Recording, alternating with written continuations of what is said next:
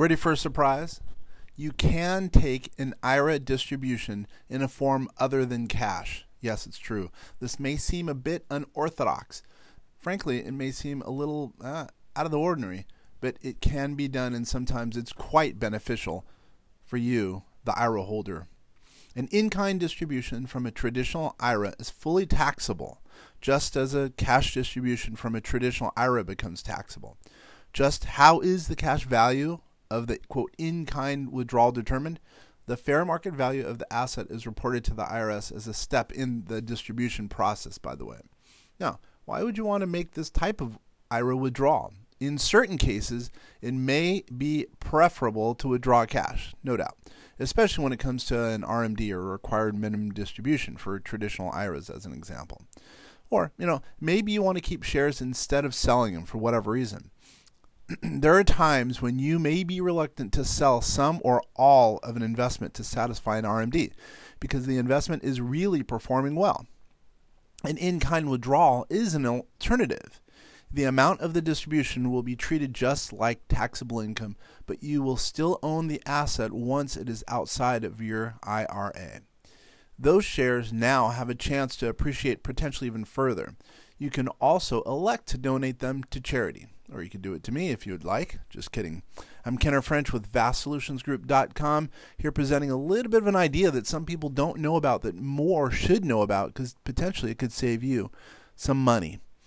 Maybe you have a, a cashless IRA. If 0% of your IRA assets are sitting in cash, then one option is to either make a partial or full in kind withdrawal to satisfy the RMD or required minimum distribution requirement.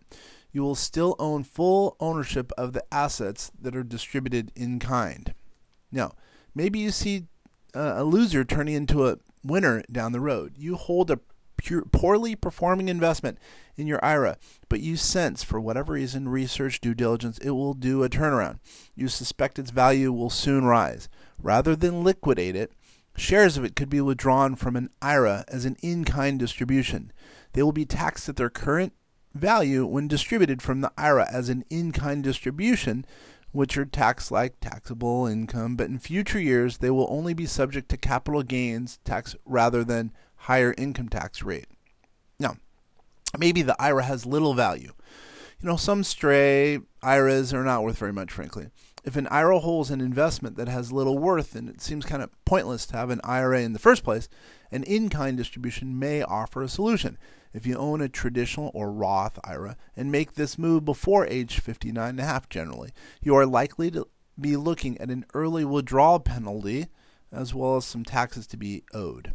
If so, you may prefer to keep an IRA for years or carry a loser investment in the IRA for any number of years while attached account fees.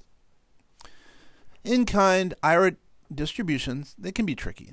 They frankly a lot of the time involve shares.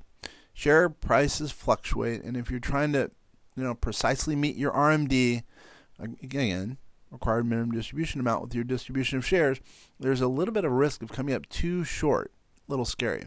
If you come up too short, you will need another transaction to satisfy that RMD. And if you're short on time, you've got bigger issues. If you come out long, that could increase income tax attached to the RMD, meaning when I say long, meaning taking too much out.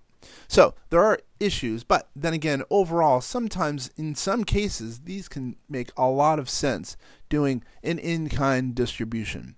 Once again, Kenner French from VastSolutionsGroup.com. Thanks for taking the time.